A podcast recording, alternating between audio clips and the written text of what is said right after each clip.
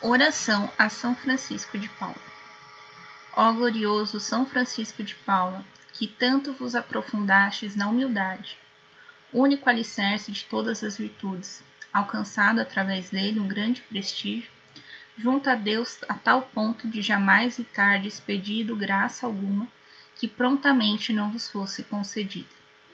Aqui venho a vossos pés para suplicar-vos, extingais do meu coração todo afeto de soberba e vaidade, e em seu lugar floresçam os preciosos frutos da humildade, para que possa ser verdadeiro devoto e imitador vosso, e merecer o grande patrocínio que de vossa eficaz intercessão faça o seu pedido.